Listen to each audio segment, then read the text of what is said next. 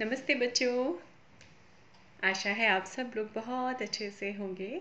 आज आपके सामने मैं अकबर और बीरबल की एक मज़ेदार सी कहानी लेके आई हूँ ठीक है?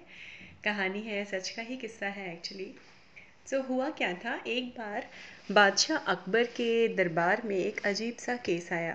केस ऐसे लड़ाई झगड़े का जो भी मैटर होता है ना जो सॉल्व नहीं कर पाते हैं लोग तो वो आया राजा अकबर के दरबार में। तो राजा अकबर ने बोला कि सुनवाई की जाए, उनके सामने सुनवाई होने लगी। तो वो पूरा केस ऐसा था कि एक साहूकार था। साहूकार मतलब सेठ या व्यापारी, ठीक है? साहूकार ने बोला कि, महा बादशाह सलामत की जय हो। मैं अपनी दुकान पे बैठा था और मेरी दुकान पे और सारी चीज़ों के साथ मैं क्या करता हूँ? पानी भी रखता हूँ, जो बेचता हूँ मैं पानी। जो राहगीरों को पानी पिलाया जाता है, मैं बेचता हूँ। और ये लड़का मेरी दुकान पे आया और मुझसे बिना इजाज़त इजाज़त लिए मुझे बिना एक दो, एक दमड़ी भी दिए। दमड़ी मतलब एक छोटा सा मेज़रमेंट होता है पैसों का बेटा। बच्चों तो एक दमड़ी भी दिए, ये पानी उठा के भाग गया और जब मेरे आदमी ने उसको फिर दौड़ा के पकड़ा, तब ये वापस मेरी दुकान पे आया है। और जब मैं ऐसे कह रहा हूँ कि, भाई, मुझे पानी के पैसे दो। तो ये पानी के पैसे नहीं दे रहा है। तो महाराज ये आपके सामने खड़ा है बादशाह। आप देख लीजिए, मेरा न्याय करिए, मुझे तो पैसे चाहिए। तो बादशाह सलामत ने जो है, वो उस लड़की की तरफ़ रुख किया, जो बगल में खड़ा था। वो लड़की की उम्र भी ज़्यादा नहीं थी, बच्चों, ऐसे ही होगा, शायद, बीस इक्कीस साल का होगा, मैक्सिमम। तो उसने बादशाह को अकबर बादशाह को सलाम किया और बोला जी बादशाह ये सही कह रहे हैं लेकिन आ, मैं अपनी माँ को इलाज के बाद लेके जा रहा था वैद्य जी के यहाँ से और रास्ते में उनको बहुत तेज़ प्यास लगी और मेरे पास एक दमड़ी भी नहीं एक फूटी कौड़ी भी नहीं है इनको देने के लिए। इसलिए मैंने मजबूरी में अपनी माँ की प्यास बुझाने के लिए इनके यहाँ से पानी चुराया। तो बादशाह ने थोड़ा सा उनका बादशाह का रुख जो था, वो थोड़ा सा नरम पड़ा।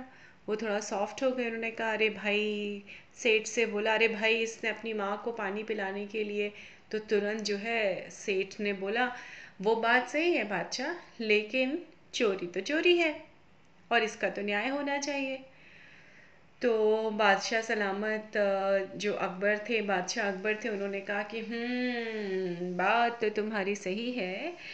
तो बादशाह ने बीरबल की तरफ़ देखा। बीरबल ने कहा, महाराज, बादशाह, जी, मुझे ऐसा लगता है, तब तक जो है, उनके दूसरे दरबारी थे, जो बीरबल से चिढ़ते थे। उन्होंने क्या किया? उन्होंने बोला, नहीं, बादशाह, बिल्कुल सही है, इस सेठ की बात हमें सही लगी। अगर इस लड़के ने चोरी की है और ये खुद भी कबूल कर रहा है तो इसको सज़ा मिलनी ही चाहिए। तो बादशाह सलामत जो थे, अकबर जो थे, वो काफ़ी बार तो बीरबल की बातों का ध्यान रखते थे, लेकिन इस बार वो अपने दूसरे दरबारी की बातों में आ गए। उन्होंने कहा हम्म तो तुम बताओ अच्छा तुम ही बताओ इनकी क्या सज़ा मुकर्र की जाए मतलब इनको क्या सज़ा दी जाए इस आदमी को? तो वो जो दरबारी था, उसने पता है क्या कहा बच्चों? उसने कहा बादशाह सलामत पानी की सज़ा पानी से दी जानी चाहिए। तो जो आपका शाही तालाब है आपके राज दरबार में के पीछे, वहाँ इस आदमी को खड़ा कर दीजिए पानी के अंदर, बीचों बीच। तब इसको पता चलना चाहिए कि पानी की कीमत क्या होती है। और पानी की सज़ा पानी। बादशाह अकबर को ये बात अच्छी लगी उन्होंने कहा हाँ भाई, बात तो सही कह रहे हो। तो उन्होंने तुरंत हुक्म दिया कि अकबर का हुक्म है, इसको ले जाओ और तालाब के बीच में खड़ा कर दो। उसकी कमर कमर तक पानी हो, उसमें खड़ा कर दो। उसने माफ़ी मांगी, लड़के ने काफ़ी गिड़गिड़ाया। उसने कहा, महार बादशाह जी, माफ़ कर दीजिए, मुझसे गलती हो गई। मैं किसी ना किसी तरह से करके उसके पैसे दे दूँगा। उसने कहा, ना, तुमने गलती की है, तुम्हें यही सज़ा मिलेगी। अब ये सारी चीज़ें बीरबल देखते रहे थे। उन्होंने काफ़ी सोचा कि बाद में मैं बादशाह अकबर को समझाऊँगा। क्योंकि वो दिन कौन से थे बच्चों? वो समय बहुत सर्दी पड़ रही थी। और दिल्ली में और दिल्ली में तो आप जानते हैं, बड़ी कड़ाके की सर्दी पड़ती है। और वो समय जो था, वो दोपहर का था। तो दोपहर के समय तो फिर भी थोड़ा सा ठीक ठाक था, लेकिन फिर भी इतनी ठंड में आप लोग शायद गए होंगे कभी कभी किसी जगह मुंबई में तो ज़्यादा ठंड नहीं पड़ती, लेकिन अगर आप किसी और जगह जाएँ तो ठंड तो बहुत पड़ेगी। ठंड पड़ेगी। और उसमें तो आप पानी में हाथ डालने से भी डरते हैं कभी कभी तो इतनी ठंड पड़ती है। बहरहाल उस लड़के को वहाँ जाके खड़ा कर दिया गया और जब शाम होने को आई, तब बाकी और सारे मसलों से जब उनको छुट्टी मिली बादशाह अकबर को तो बीरबल ने बोला कि, बादशाह, अब उसका इतनी सज़ा इतनी ज़्यादा बड़ी नहीं थी, अब उस लड़के को पानी से बाहर निकलवाने का हुक्म दीजिए महाराज, क्योंकि इतनी सर्दी है, इतनी ठंड में, उसको कहीं वो बीमार ना पड़ जाए। तभी दूसरे उन्होंने कहा, दूसरे जो दरबारी था जिसने सलाह दी थी बादशाह को ये सज़ा देने की, उसने कहा, अरे, नहीं नहीं बादशाह, उसको निकालने की ज़रूरत नहीं है। कैसे उसको ठंड लगेगी इतनी सर्दी थोड़ी ना है? अरे, पेड़ के पास जो किनारे पेड़ है, उसमें मशाल लगी है, मशाल से उसको गर्मी मिल रही होगी। तो महाराज अकबर फिर से अपने उसमें आ गए। हम्म ठीक तो है बीरबल, बिल्कुल सही कहा है इन्होंने। उसको हमारी मशाल की गर्मी मिल रही होगी। कोई ज़रूरत नहीं उसको पानी से बाहर निकालने की। अभी उसको कम से कम पाँच घंटे और पानी में रखा जाए। और ये हुक्म दे के बादशाह अकबर तो चले गए। अब बीरबल को ये चीज़ ख़राब लगी कि ज़रा से छोटे से कसूर के लिए वो भी शायद कसूर नहीं कहा, कहा जाएगा क्योंकि उसने अपनी माँ को प्या को पानी पिलाया था। बहरहाल बीरबल हमेशा जो है मौके की फिराक देखते थे मौके की तलाश करते थे कि कब उनको भी मौका आए बादशाह अकबर को और उनके दूसरे दरबारियों को अपनी तरह से उस बात को समझाने का। खैर, काफ़ी घंटे जब बीत गए, उस लड़के को वहाँ से निकाल के घर भेजा गया, वो बीमार भी पड़ गया।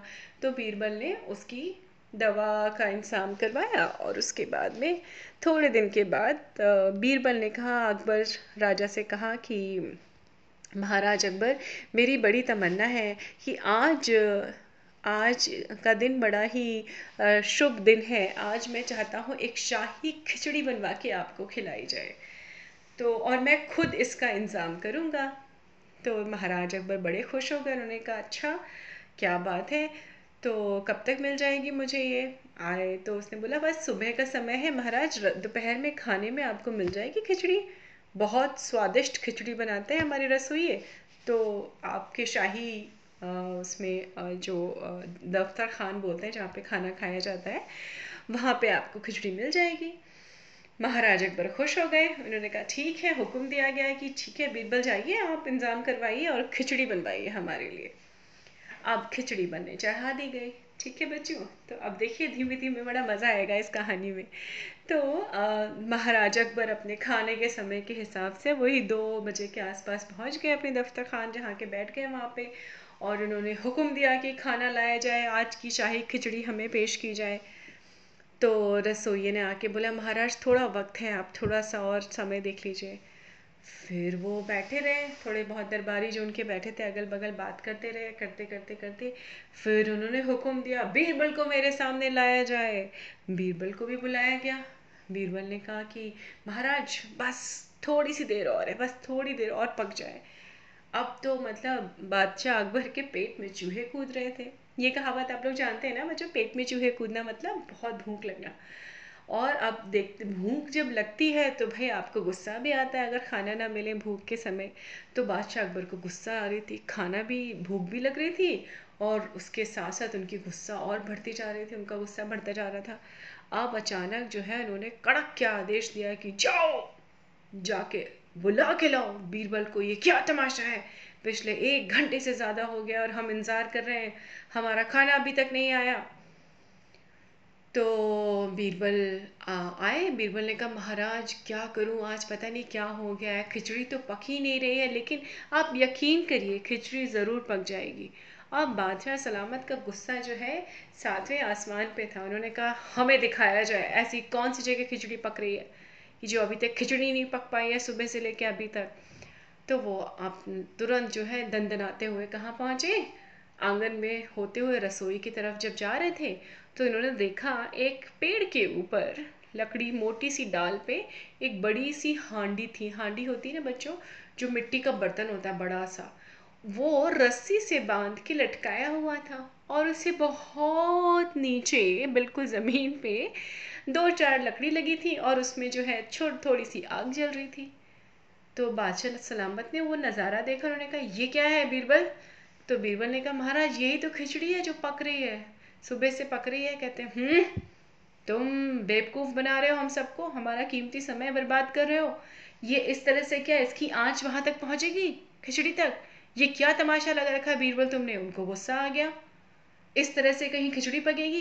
कितने, ये कितने समय तुमने बर्बाद किया है? इसका इसका तुम वैल्यू समझते हो? उसका तुम मोल समझते हो? तो तो बीरबल थोड़ा मुस्कुराए। उन्होंने हाथ जोड़ के उनको नमस्ते की महाराज को और उनको बोलते हैं, बादशाह अकबर, एक बात बताइए, जब उस लड़के को आपने सज़ा दी थी और मशाल से उस उस तक गर्मी पहुँच रही थी तो वैसे ही इस लकड़ी से जल के भी तो गर्मी पहुंचेगी ना, खिचड़ी पक जाएगी। ऐसा कैसे हो सकता है कि खिचड़ी ना पके? तो महाराज अकबर को, बादशाह अकबर को अपनी गलती का एहसास हुआ कि उन्होंने दूसरे दरबारियों की बात में आके उस लड़के को सज़ा दी थी और इस बात पे भी यकीन कर लिया था कि दूर पेड़ पे जल रही मशाल से उस लड़के को गर्मी मिल जाएगी। तो बीरबल ने ये तरीका निकाला था बादशाह अकबर को समझाने का कि ऐसे जल्दबाजी में या किसी के कहे हुए, सुनी हुई चीज़ बातों पे यकीन करके अपने निर्णय मत लिया करिए, अपने डिसीज़न मत लिया करिए।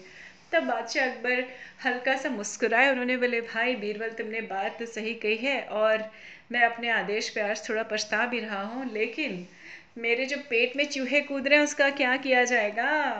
तो वहाँ तो बीरबल ने उनको फिर से झुक के सलाम किया। उन्होंने कहा महाराज आपके लिए पूरी रसोई बनी हुई है।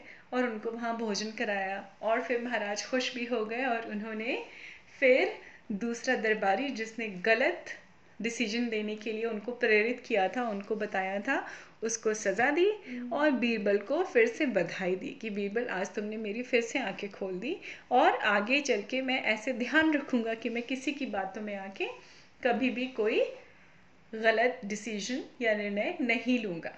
ठीक है बच्चों?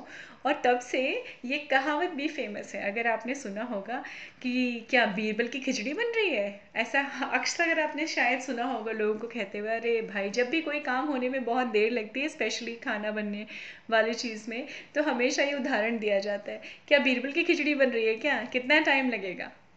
समझे बच्चों?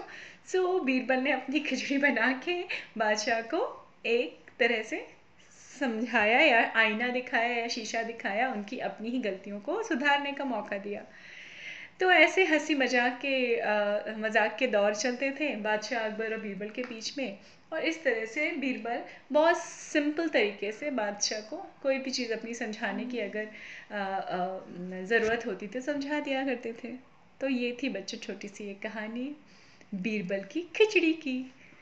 ठीक है बच्चों, उम्मीद है आपको अच्छी लगी होगी।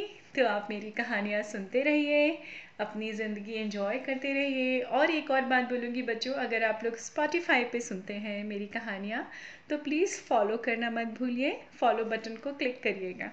ठीक है बच्चों, फिर मिलूँगी आगे आपसे दूसरी कहानी के साथ। नमस्कार बच्चों।